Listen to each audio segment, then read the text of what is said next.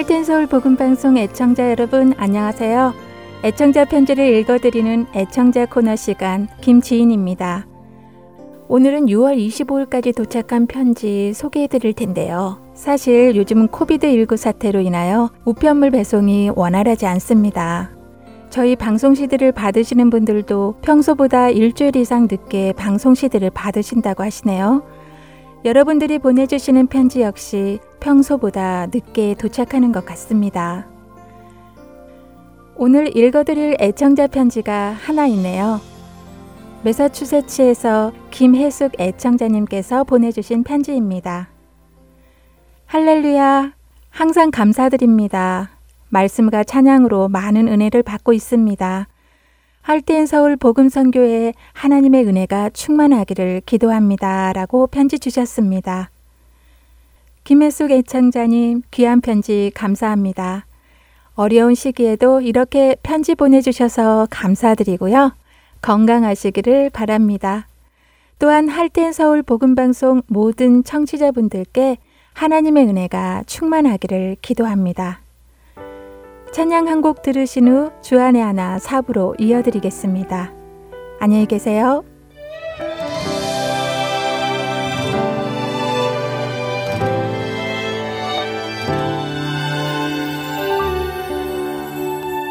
무명이어도 공허하지 않은 것은 예수 안에 난 만족함이라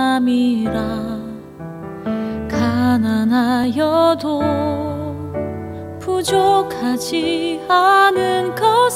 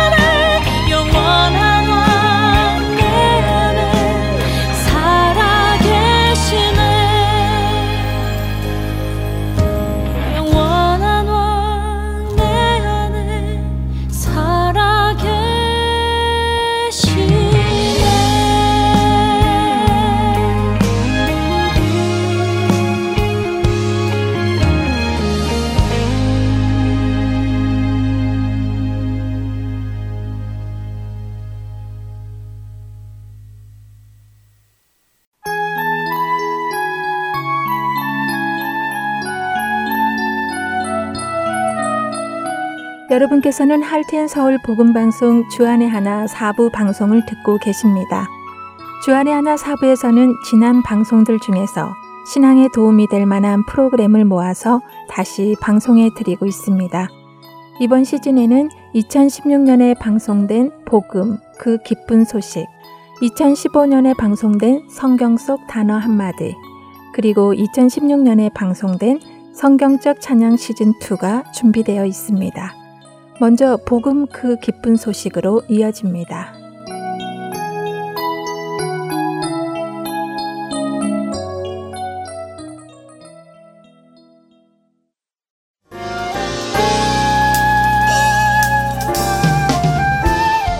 애청자 여러분 안녕하세요. 복음이 무엇인지 여러분들과 함께 정리해 나가는 프로그램 복음 그 기쁜 소식 진행의 민경은입니다. 네, 여러분 안녕하세요. 강승규입니다. 네, 복음 그 기쁜 소식. 지난 첫 시간에는 복음을 기쁜 소식이라고만 정의하기에는 부족하다는 것을 시작으로 그 기쁜 소식이 기쁜 소식이 되기 위해서는 슬픈 소식, 그리고 나쁜 소식이 먼저 있어야 한다는 말씀을 나누었습니다. 네, 그랬죠. 우리가 복음을 이야기할 때 이 슬픈 소식을 깨닫지 못하기에 기쁜 소식이 기쁜 소식으로 다가오지 않는 경우가 많이 있습니다.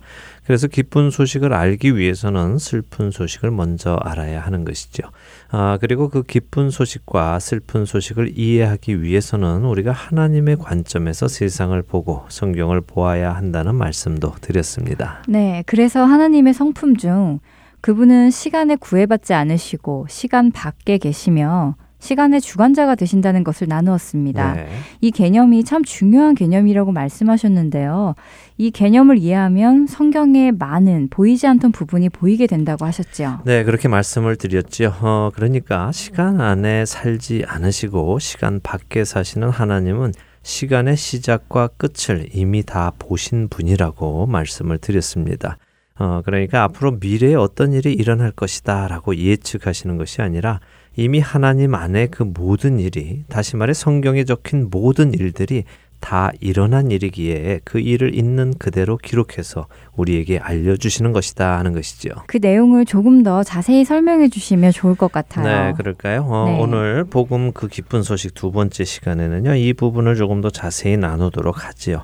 아, 자, 생각을 한번 해보죠. 지난 시간에 우리는 많은 사람들이 오해하는 것 중에 하나가 하나님께서 큰 꿈을 가지시고 천지를 창조하셨는데 그만 뱀이 아담과 하와를 유혹하여 사람이 범죄하게 되었고 그로 인해서 하나님의 계획이 흐트러져서 하나님께서는 사람을 구원하실 방법을 강구하시고 당신의 독생자를 주셔서 인류를 구원하셨다 이런 식의 오해라고 말씀을 드렸습니다. 네, 바로 그런 오해에서 생기는 질문이 모든 것을 다 아신 하나님께서 왜 굳이 선악을 알게 하는 나무를 심으셨고 뱀이 그 안에 오도록 허락하셨나 어, 이런 질문들이라고도 나누었죠. 네, 그렇습니다. 어, 그래서 오늘은 이 부분을 우리가 좀 생각을 해보려고 하는데요. 혹시 이런 생각 해보셨습니까? 인류의 역사 속에서 성경 밖에 살아본 사람이나 성경 밖에 살 사람이 있을지요? 지난 인류의 역사 속에서 성경의 시간 밖에 살아본 사람이나 살 사람이 있느냐고요? 네. 어, 조금 생각을 해봐야겠는데요. 물론 진화론을 주장하는 사람들은 성경 밖에 살아본 사람이 있다고 할 수는 있을 것 같은데요. 네. 우리 기독교인의 관점에서는 없을 것 같습니다. 예, 결론부터 말씀드리면 없습니다. 인류의 모든 역사는요, 어디에서 시작이 됩니까? 그야 물론 창세기 1장이지요. 그렇죠. 창세기 1장이 인류의 시작입니다. 그 인류를 위해 천지 만물이 창조가 된 것이죠. 그리고 그렇게 시작된 인류의 번영은 어디에서 끝이 날까요? 요한계시록이겠지요. 맞습니다. 요한계시록입니다. 요한계시록 20장에 가면요. 크고 흰 보좌 위에 앉으신 이가 모든 죽은 자들을 그 행위대로 심판하시고 생명책에 이름이 기록되지 못한 자는 불못에 던져진다는 이야기가 나옵니다. 그리고 21장에는 새 하늘과 새 땅 그리고 새 예루살렘이 하늘에서부터 내려와서 어린 양의 생명책에 이름이 기록된 자들만 들어간다고 되어 있지요.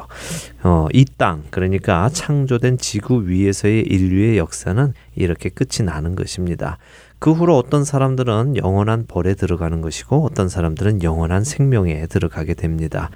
그 후로 인류가 불어날까요? 아이들이 그러니까 또 다른 생명이 태어나겠느냐 하는 것입니다. 글쎄요, 그렇지는 않을 것 같은데요. 지옥에서, 그러니까 영원한 불못에서 사람이 태어나지는 않을 테고요. 네. 천국도 생각해 보면 결혼하지 않는다고 예수님께서 말씀하셨으니까 아이가 태어나지 않을 것이라 생각됩니다. 그렇습니다. 말씀하신 그대로입니다. 어, 지옥에서 벌 받는 중에 아이가 태어날 일은 없지요. 어, 천국에서도 결혼이 없기에 새로운 생명이 태어나지 않을 것입니다. 어, 그렇다면 모든 인류는 아담과 하와를 통해서 시작이 되었고 그 일은 창세기 1장에서 시작되었으며 모든 인류는 그 후로 태어나 살다가 요한계시록 20장 이전에 살다가 죽게 됩니다. 그러니까 그 어느 누구도 성경 밖의 삶을 살 수 없다는 것입니다. 이 말씀을 다른 각도에서 본다면요. 성경은 곧 우리의 이야기이며 나의 이야기인 것입니다. 그렇겠네요.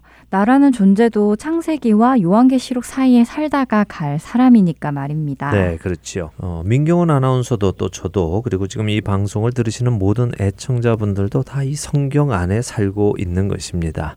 이 성경은 시작이 있고 끝이 있습니다. 그것은 예측이 아니라 실제 하는 일이고 실제 한 일입니다. 자, 그러면 지난 시간에 우리는 모든 것을 아시고 모든 것을 주관하시는 하나님께서 인간이 타락할 것을 아시면서도 창조를 시작하셨을 때에는 특별한 목적이 있으셨을 것이라는 이야기를 나누었습니다. 그랬지요. 그리고 하나님의 관점으로 성경을 보게 되면 우리는 하나님께서 선하신 계획을 가지고 이 일을 시작하셨다는 확신을 가지게 될 것이라고 나누었습니다. 네.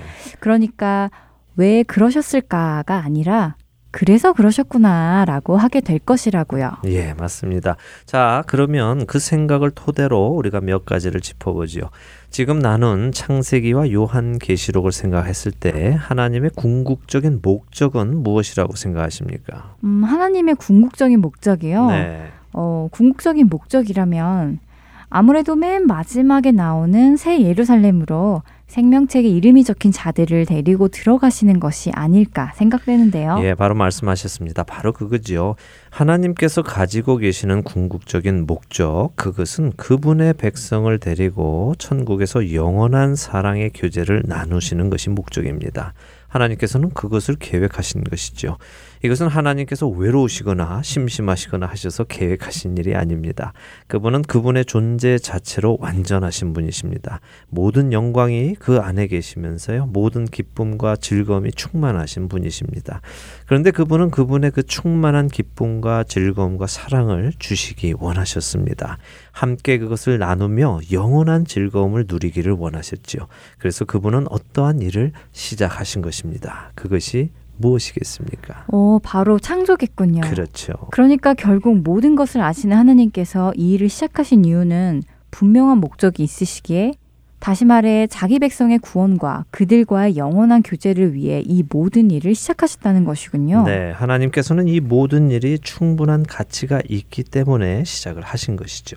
자, 이제 우리가 창세기 1장 1절을 조금 보도록 하겠는데요. 어, 창세기 1장 1절을 먼저 좀 읽어 주시죠. 네, 창세기 1장 1절입니다. 태초에 하나님이 천지를 창조하시니라.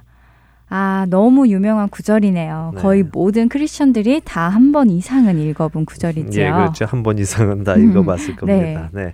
자, 오늘 이 구절에 대해서 함께 공부를 조금 해보죠. 어, 태초에 영어로는 in the beginning 이렇게 시작을 합니다. 다시 말하면 시작의 그런 의미죠. 어, 그런데 이 창세기가 무슨 언어로 처음 쓰여졌는지 아십니까? 히브리어 아닌가요? 예, 맞습니다. 히브리어입니다. 아, 그런데 이 히브리어는요, 아주 특이한 언어입니다.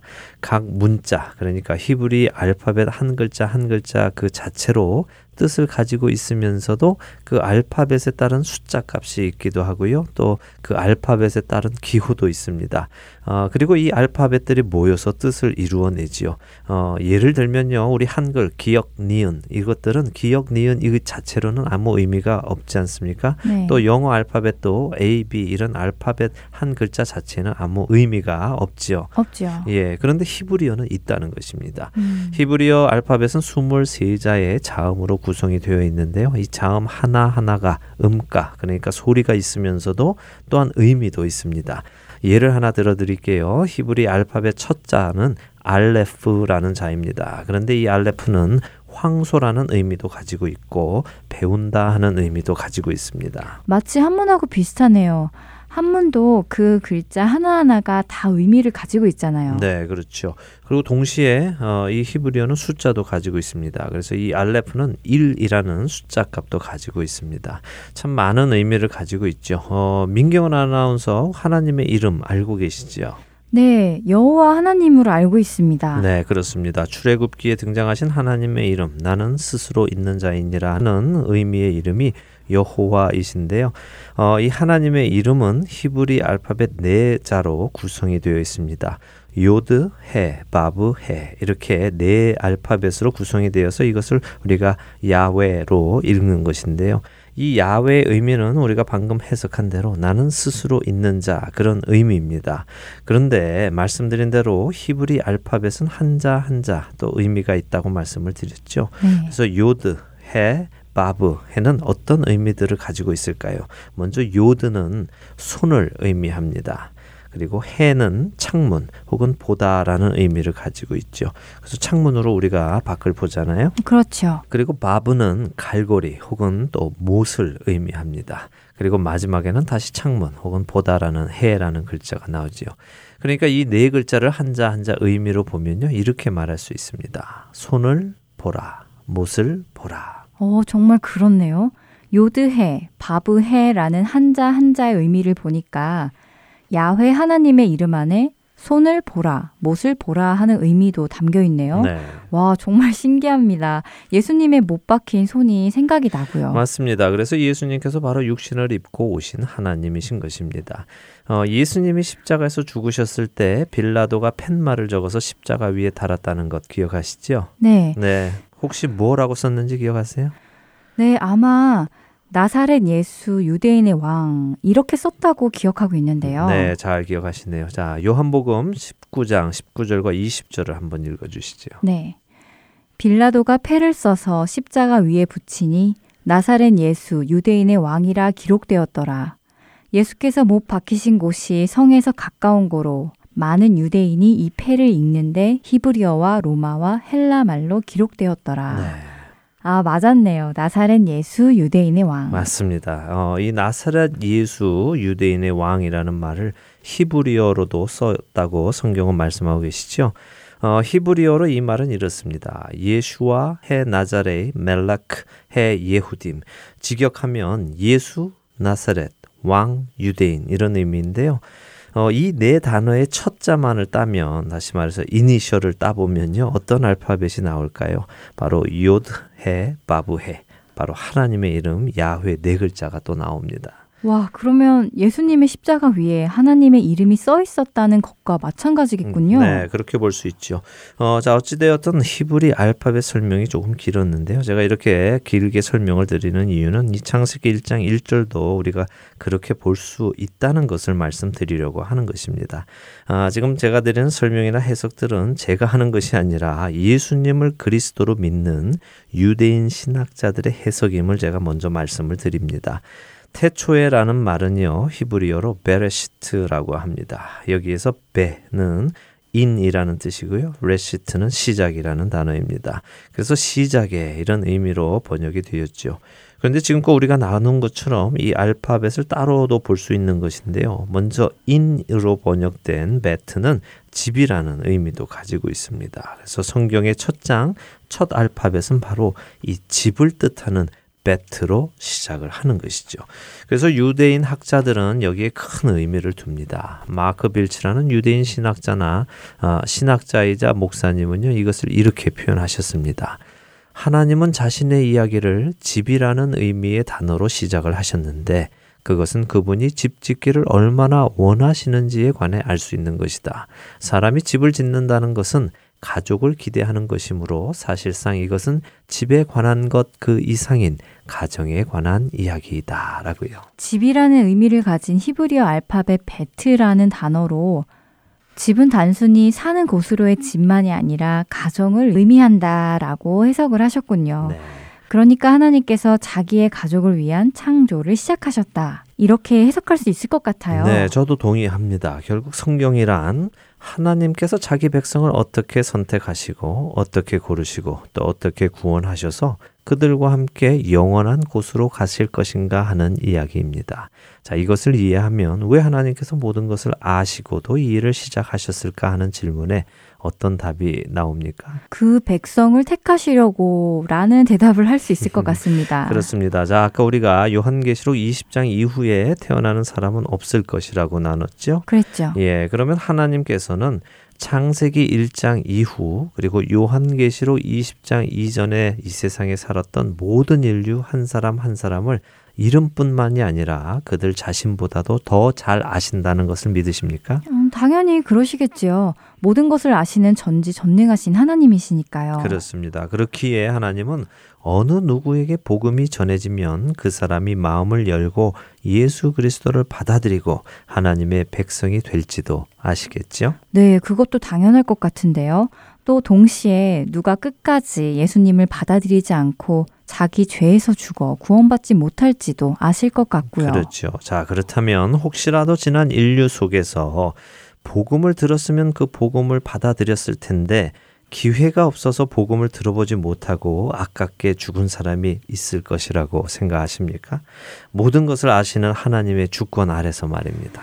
음, 생각해보니 그럴 것 같지는 않네요. 전에는 복음을 전해드릴 기회가 없어서 죽어가는 사람들은 억울해서 어떡하지 하는 생각을 했었는데요. 오늘 이야기를 나눈 후에 생각을 다시 해보니까 만일 어느 누군가가 복음을 받아들일 사람이라면 모든 것을 다 아시고 또 하실 수 있는 하나님께서는 그 사람에게 분명히 복음이 전해지게 하셨을 것이라는 생각이 듭니다. 네, 그렇습니다. 우리는 성경 곳곳에서 하나님의 그런 성품을 볼 수가 있습니다. 물론 지금 우리가 나누는 이 말은요, 하나님께서 구원하실 자를 다 구원하시니까 우리는 전도도 또 선교도 필요 없다. 이런 말씀을 드리는 것이 아니라는 것, 우리 애청자 여러분들은 분명히 다 아실 것이라고 믿습니다. 하나님은 아시지만요, 우리는 모르지요. 그렇게 우리는 끊임없이 때를 얻든 못 얻든 복음을 전해야 합니다.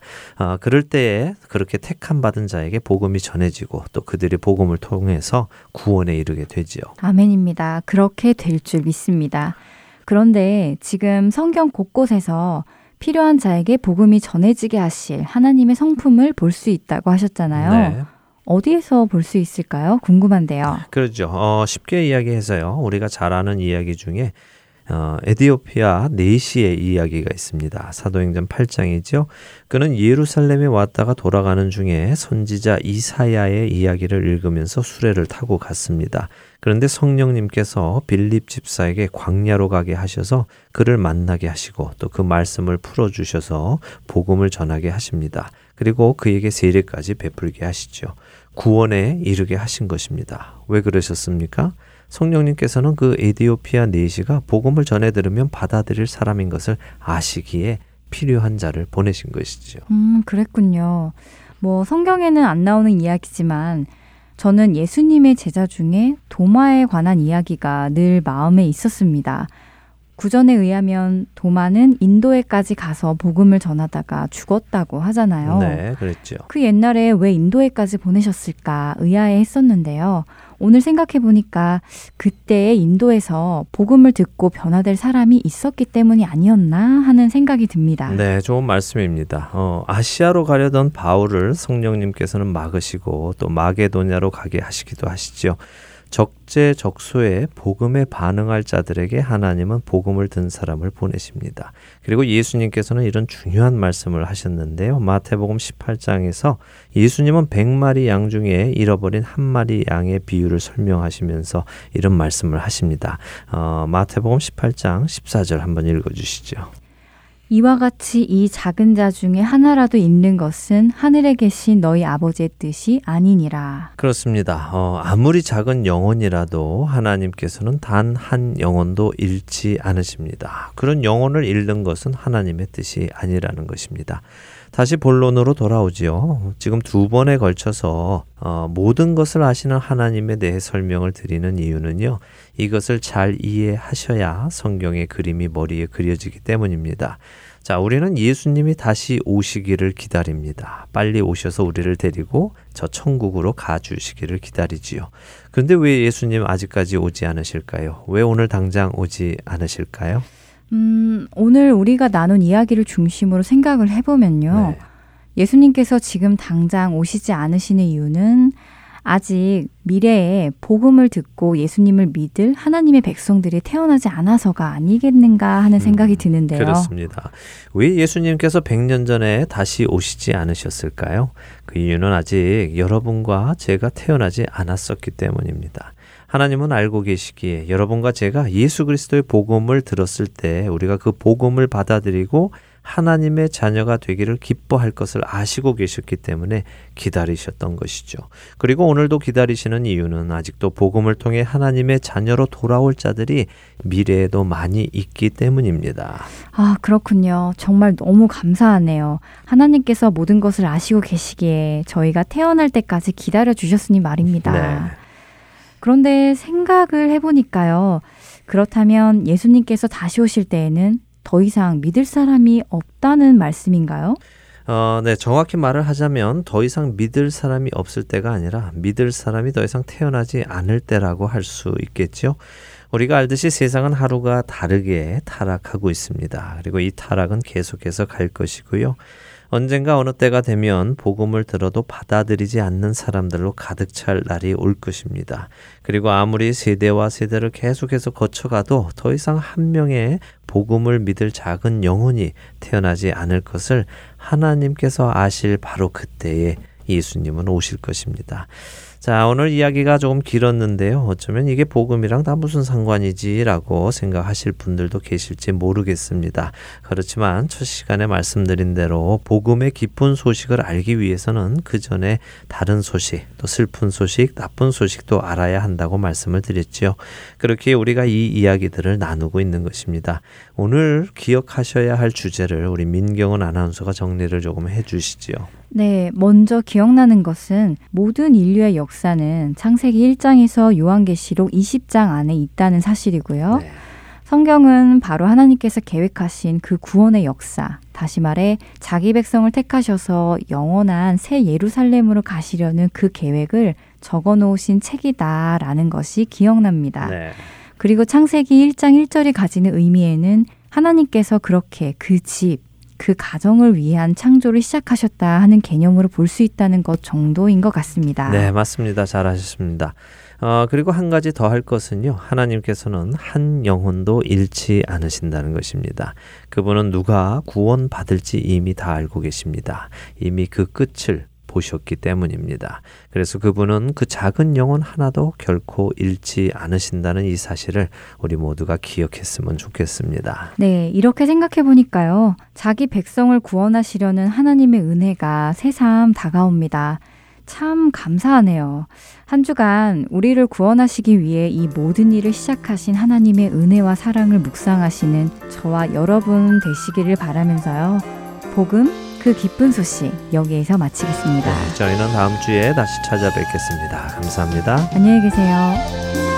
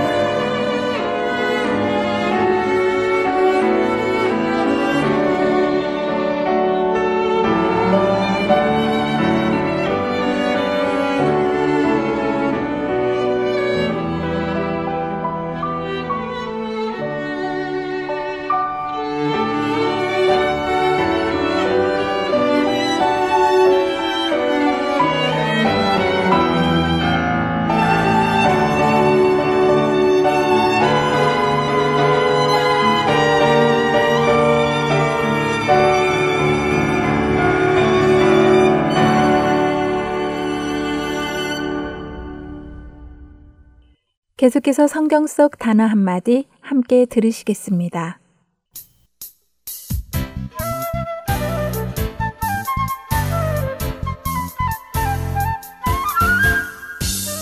여러분 안녕하세요. 성경 속 단어 한마디 진행의 이다솜입니다. 어렸을 적 교회 학교를 다닐 때 창세기, 출애굽기, 레위기, 민수기, 신명기, 여호수아 이렇게 성경 목록을 외웠던 기억이 납니다. 그런데 신앙생활을 하다 보면 종종 듣기는 하는데 무슨 책인지 잘 모르겠던 책 제목이 하나 있습니다. 무슨 책이냐고요? 바로 모세오경입니다. 오늘 여러분과 함께 알아보고 싶은 성경 속 단어 한마디, 바로 모세오경입니다.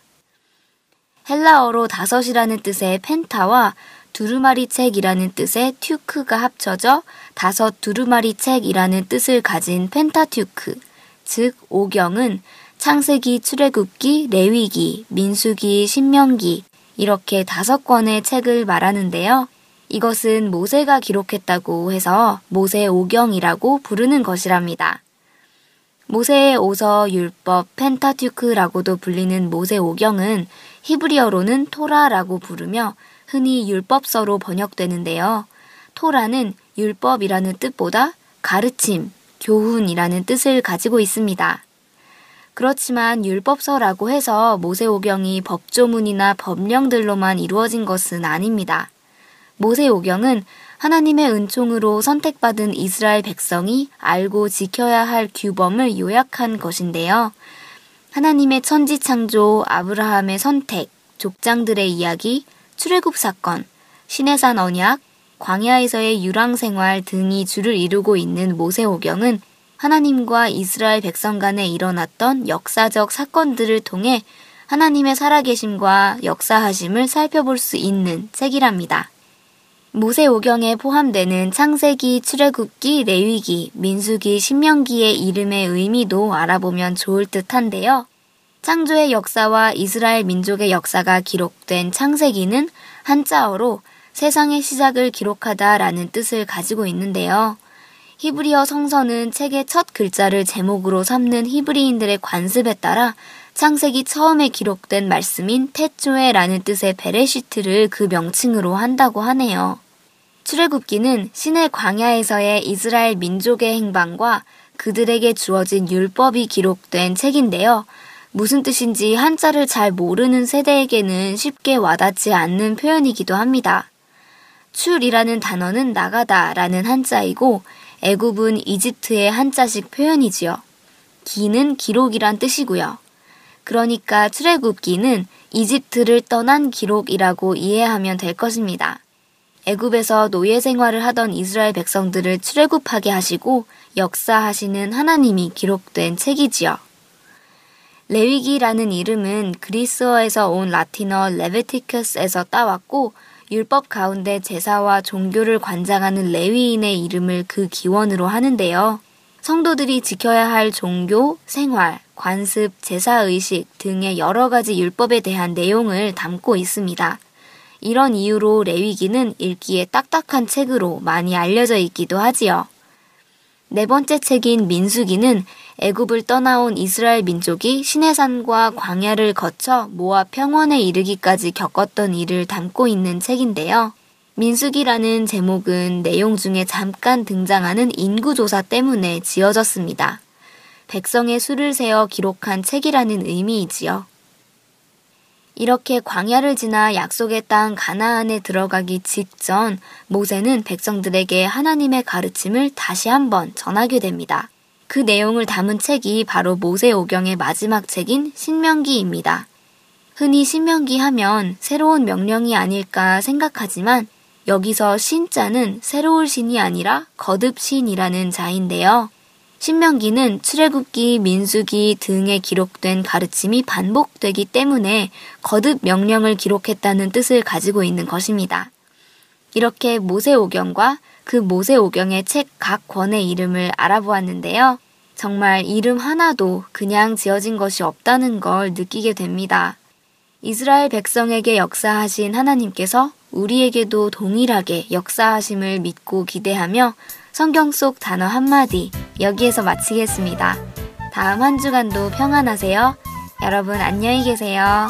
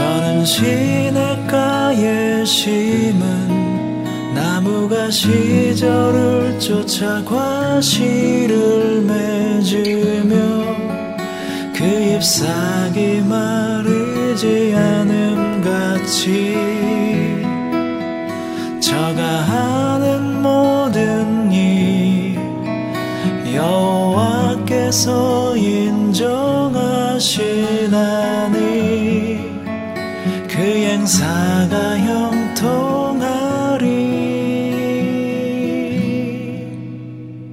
악인은 그렇지 않고 바람에 나는 겨와 같아서 저가 하는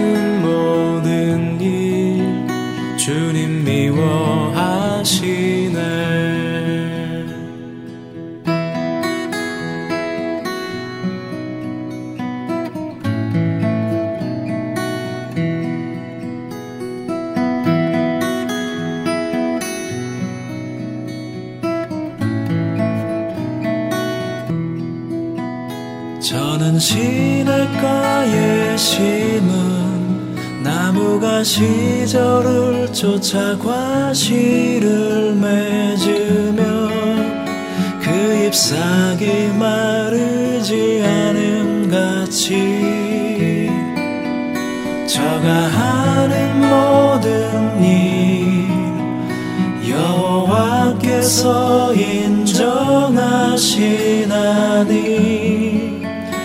그 행사가 형통하리.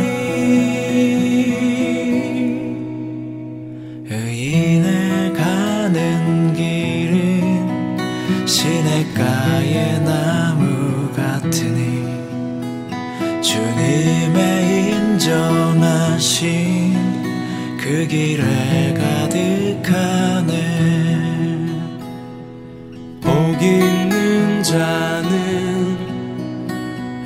악인의 길 쫓지 않으면 그 율법을 주야로 묵상하는 자로다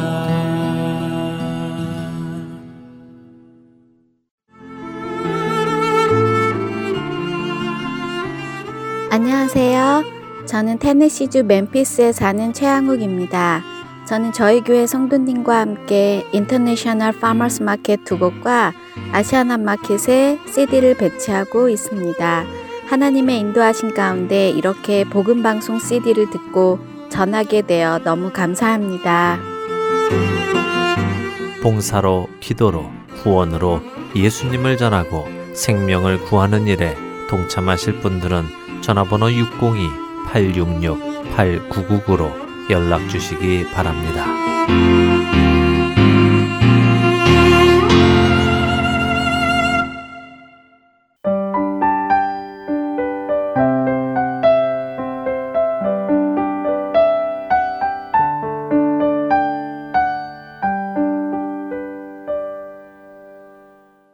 성경적 찬양 시즌 2로 이어집니다.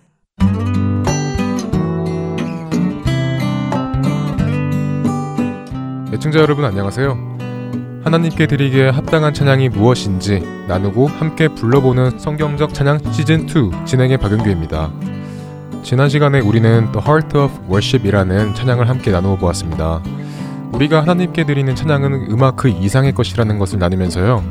시대가 흐를수록 점점 음악이 중심이 되어가고 있는 찬양 문화 속에서 그 음악이라는 요소가 사라졌을 때 그동안 우리가 음악에 가리워져 볼 수 없었던 본질, 바로 예수 그리스도를 볼 수 있다는 것을 나누었습니다. 그리고 하나님은 겉으로 드러나 들리는 음악을 꿰뚫으시고 그 음악을 드리는 우리의 내면 속 깊은 곳을 바라보신다는 것도 나누었습니다. 우리가 영과 진정으로 드려야 했던 그 거룩한 예배를 지금까지 얼마나 헛된 것들로 만들었는지, 이제는 찬양을 드릴 때 우리가 어디에 중심을 두고 무엇을 생각해야 하는지 그 찬양의 본질을 생각해 본 시간이었습니다. 지난 한 주간 여러분들은 하나님께 어떻게 찬양을 드리셨나요? 음악이 중심이 아닌 주님이 중심이 되시는 찬양, 그리고 입술이 아닌 호흡으로 부르는 찬양을 드리셨나요? 겉으로 드러나는 찬양이 아닌 우리의 마음으로 찬양을 드리는 한 주 되셨으리라 믿습니다. 성경적 찬양 시즌 2 오늘 두 번째 시간에는요. 여호와는 나의 목자니라는 찬양을 나누어 볼까 합니다. 우리가 잘 알고 있는 시편 23편 말씀으로 만들어진 찬양인데요. 사실 이 시편 23편은 너무도 유명해서 이 시편을 가지고 만든 찬양만도 셀 수 없이 많이 있습니다만 성경적 찬양 이 시간에는 나무엔이 부른 여호와는 나의 목자니라는 곡을 가지고 함께 나눠보려고 합니다. 먼저 찬양 함께 들어보고 오겠습니다. 여호와는 나의 목자니 내가 부족함 없으리로다. 그가 나를 푸른 초장에 쉬게 하시고 인도하네. 여호와는 나의 목자니 내가 부족함 없으리로다. 그가 나를 푸른 초장에 쉬게 하시고 인도하네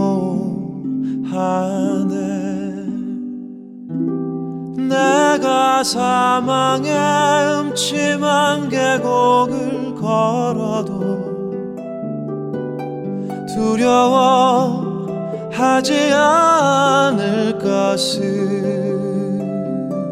주의 지팡이와 막대기가 나를 지키며 주님 나와 함께 하심이로다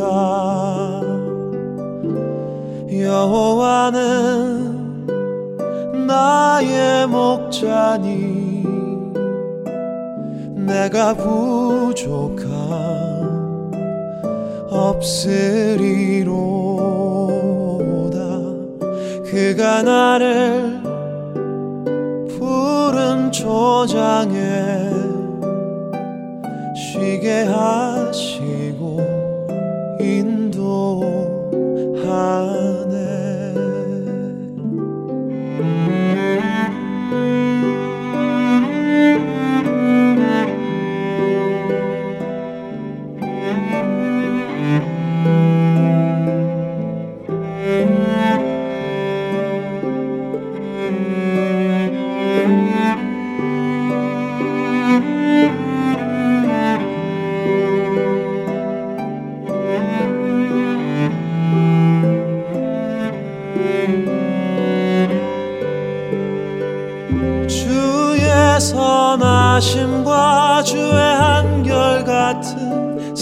사랑이 평생에 나를 따를 것이니 내가 여호와의 집에서 영원토록 영원토록 거하리로다. 여호와는 나의 목자니 내가 부족한 없으리로다. 그가 나를 푸른 초장에 쉬게 하시고 인도하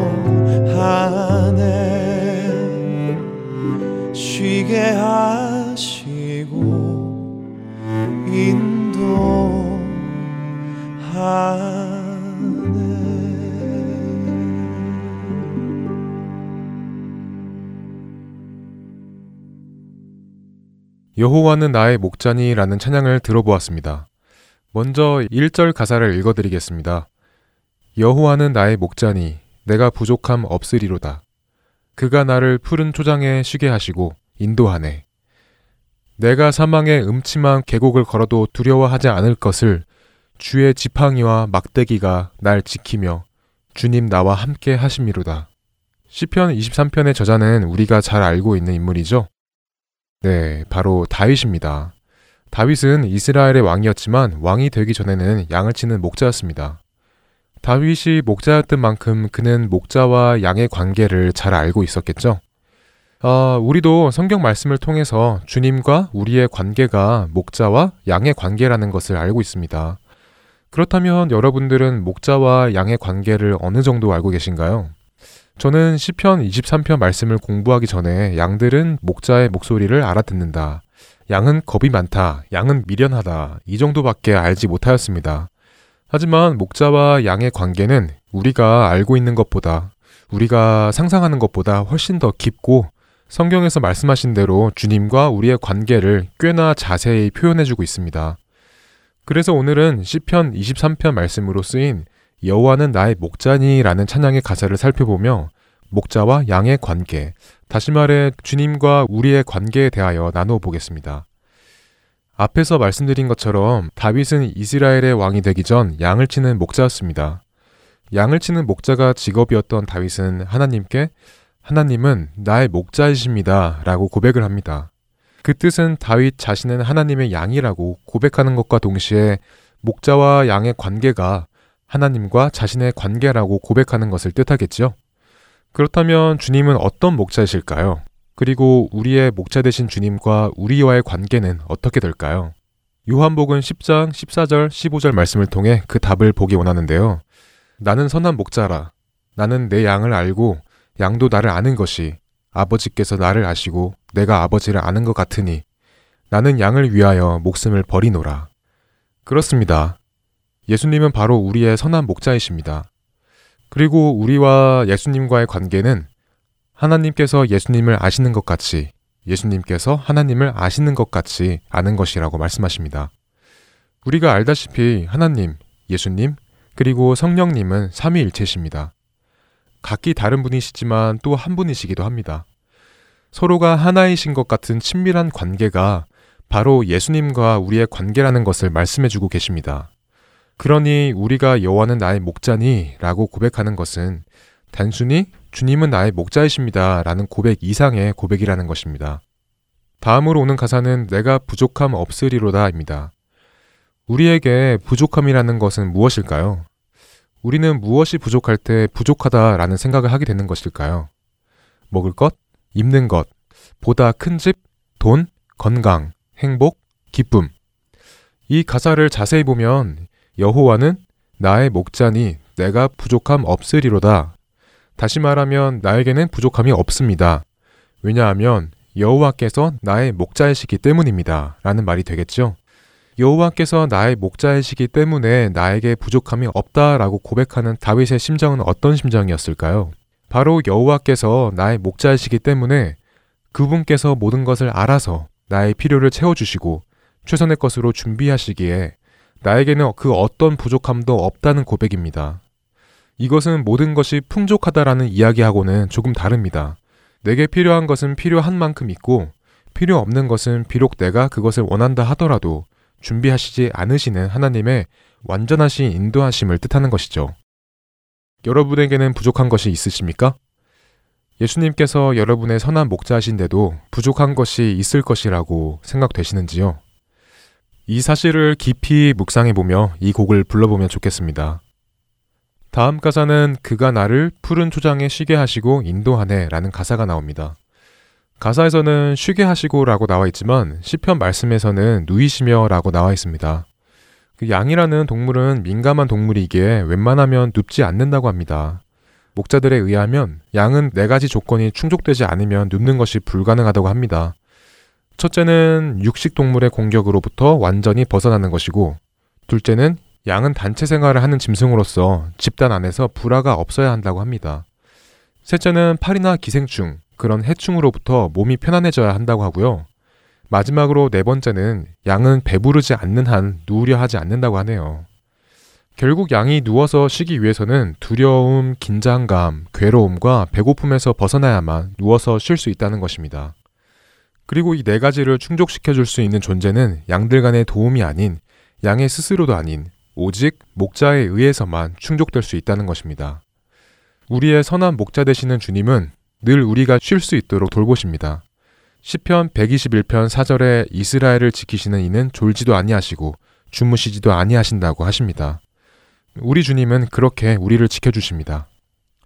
그 다음 내가 사망의 음침한 계곡을 걸어도 두려워하지 않을 것을 이 가사를 불러보았을 때 이 가사는 내가 힘들고 어려운 터널을 지나더라도 더 나아가 마치 죽을 수도 있을 것 같은 환경이 찾아온다 하더라도 주님께서 나를 인도하시니 나를 두려워하지 않을 것이다 라는 고백이라고 생각됩니다. 우리가 그런 마음으로 불러야 할 가사입니다. 어, 다음으로 주의 지팡이와 막대기가 날 지키며 주님 나와 함께 하심이로다. 목자들은 여름을 고원의 초장에서 보내기 위해 양떼를 몰고 간다고 합니다. 그럴 때 최소한의 짐만을 들고 가는데 그때 목자가 들고 가는 것이 막대기와 지팡이라고 합니다. 사나운 짐승이 나타나면 목자는 이 막대기를 던져 사나운 짐승을 쫓아낸다고 합니다. 그리고 양들을 교육시키는 데에도 쓴다고 하는데요. 먹지 말아야 할 풀을 먹으려고 하는 양이나 위험한 곳으로 가려고 하는 양을 보았을 때 막대기를 던져 경고를 준다고 합니다. 이렇게 막대기에 맞은 양은 다시 양무리로 돌아오게 됩니다. 그리고 지팡이는 목자들이 양들을 인도하여 나갈 때 양을 몰고 가고 싶은 쪽으로 양의 몸을 지그시 눌러주며 방향을 잡아주는 데 쓰인다고 합니다. 양을 아프게 하는 목적이 아닌 양이 나아갈 길을 양이 알 수 있도록 인도해 주는 것입니다. 이렇게 주님은 막대기와 지팡이로 우리의 갈 길을 인도해 주시고 지켜 주십니다. 여기까지의 가사를 살펴보았습니다. 어떠신가요? 어, 몇 문장 되지 않은 가사이지만 우리가 알지 못했던 부분이나 혹은 깊게 알고 있지 못했던 내용을 알게 되었습니다. 그럼 여기까지 나눈 가사를 다시 함께 찬양하는 시간을 가져보겠습니다. 우리가 나누었던 목자와 양의 관계를 주님과 나의 관계에 대입시켜 보며 불러보면 좋겠습니다. 일단 여기까지 살펴보고 찬양을 함께 불러보겠습니다. 여호와는 나의 목자니 내가 부족함 없으리로다. 그가 나를 푸른 초장에 쉬게 하시고 인도하네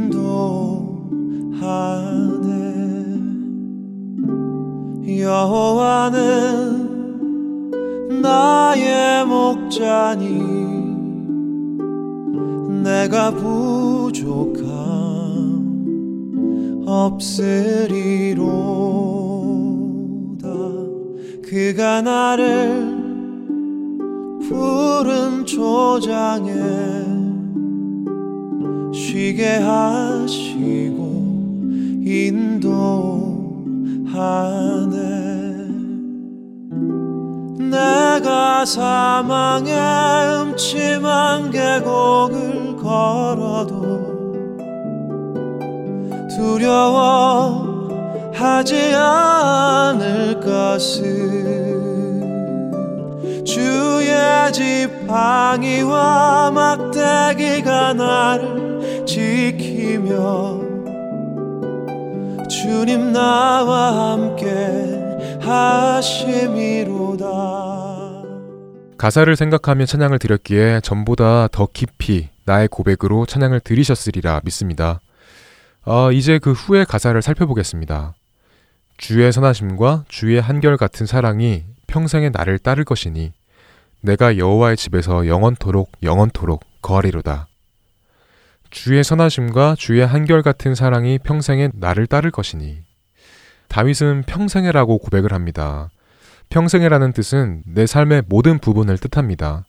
다시 말하면 주의 선하심과 주의 한결 같은 사랑이 내 삶 모든 부분에서 나를 따를 것입니다. 라고 고백하는 것입니다. 내 삶 모든 부분이라면 기쁜 일에도 슬픈 일에도 결코 감사할 수 없는 일까지도 주의 선하심과 사랑이 따른다는 것을 고백하는 것입니다. 우리의 뜻대로 된 일에도 우리의 뜻대로 되지 않은 일에도 말이죠. 나의 상황이 좋으면 이 고백을 드릴 수 있고 나의 상황이 좋지 않으면 이 고백을 드릴 수 없고가 아니라는 것입니다. 다음 가사를 살펴보겠습니다. 내가 여호와의 집에서 영원토록 영원토록 거하리로다. 시편 23편 6절에서 여호와의 집에 사용된 집이라는 단어는 바이트라는 히브리어로 장막, 왕궁, 요새, 성전을 나타냅니다. 하지만 거주지, 가족, 자손을 뜻하기도 합니다. 우리가 지금까지 이 가사를 살펴본 결과 내가 여호와의 집에서 영원토록 거하리로다 라는 뜻은 여호와의 집이라기보다는 여호와의 가족으로 영원토록 거하고 싶다라는 뜻에 더 가깝다고 보입니다. 여러분들 생각에는 어떤 양이 이런 고백을 드릴 수 있다고 생각하시나요? 네, 그렇습니다. 이 가족에서 떠나지 않고 평생 살고 싶다는 생각이 드는 양만 이런 고백을 할 수 있을 것입니다. 왜냐하면 그 양은 그 목자를 경험을 했기 때문입니다. 하지만 반대로 경험을 하지 못한 양은 이런 고백이 쉽게 나올 수가 없을 것입니다. 혹시 성경적 찬양 시즌 1 때 배운 찬양에 대한 히브리어 중 할랄이라는 단어를 기억하시나요? 할랄이라는 이 단어가 바로 내가 경험한 하나님을 자랑하다, 뽐내다 라는 단어입니다. 그러므로 우리가 내가 여호와의 집에서 영원토록 영원토록 거하리로다라는 이 가사를 찬양할 때 우리는 할랄해야 하는 것입니다. 그리고 할랄하기 위해서는 앞서 말씀드린 바와 같이 우리는 나의 목자 되신 하나님을 경험해야 된다는 것입니다. 성경적 찬양 시즌 2 두 번째 시간을 마쳐야 할 시간이 되었습니다. 시편 23편 말씀을 가지고 쓰여진 여호와는 나의 목자니라는 찬양을 나누어 보았습니다. 가사 한 문장 한 문장을 살펴보며 목자와 양의 관계를 살펴보았습니다. 그리고 그 둘의 관계를 주님과 우리의 관계에 대입해 보며 다윗이 고백한 시편 23편의 말씀들을 깊이 나누어 보았습니다. 우리는 우리가 경험하지 못한 하나님을 찬양할 수 없습니다. 그러기 위해서는 우리는 하나님을 더 경험해야 하겠죠? 다음 한 주 동안 주님을 더 많이 경험하셔서 하나님을 한랄할 제목들이 넘쳐나기를 소망합니다. 성경적 찬양 시즌 2 두 번째 시간 마치며 여호와는 나의 목자니라는 찬양을 함께 불러보겠습니다. 저는 다음 주 이 시간에 다시 만나 뵙겠습니다. 감사합니다. 안녕히 계세요.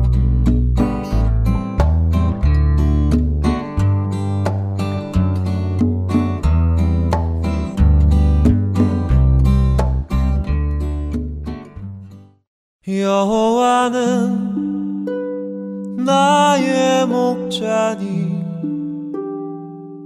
내가 부족함 없으리로다. 그가 나를 푸른 초장에 쉬게 하시고 인도하네.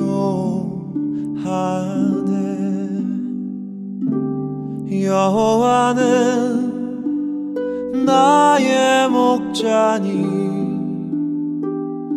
내가 부족함 없으리로다. 그가 나를 푸른 초장에 쉬게 하시고 인도하네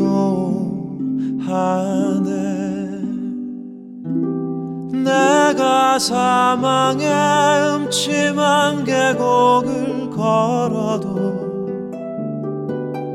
두려워 하지 않을 것은 주의 지팡이와 막대기가 나를 지키며 주님 나와 함께 하심이로다. 여호와는 나의 목자니 내가 부족함 없으리로다. 그가 나를 푸른 초장에 쉬게 하시고 인도하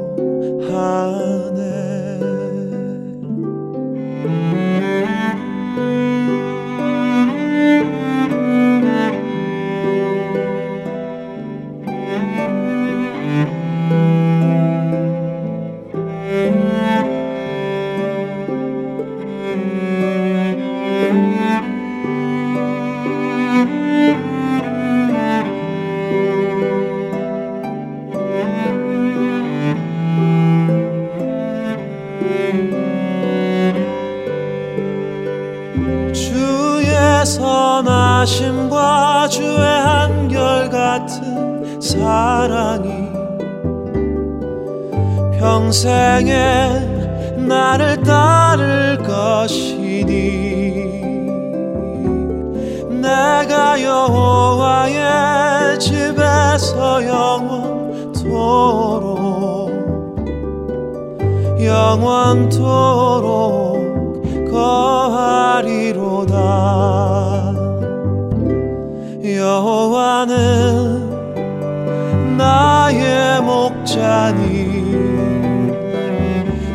내가 부족함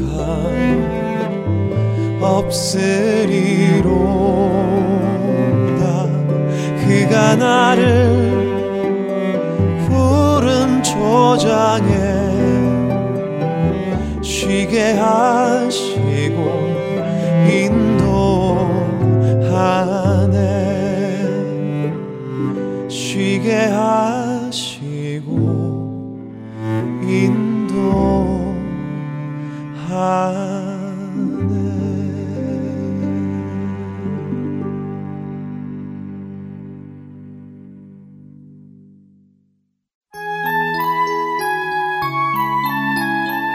지금까지 주안의 하나 사부 함께 해주셔서 감사드립니다.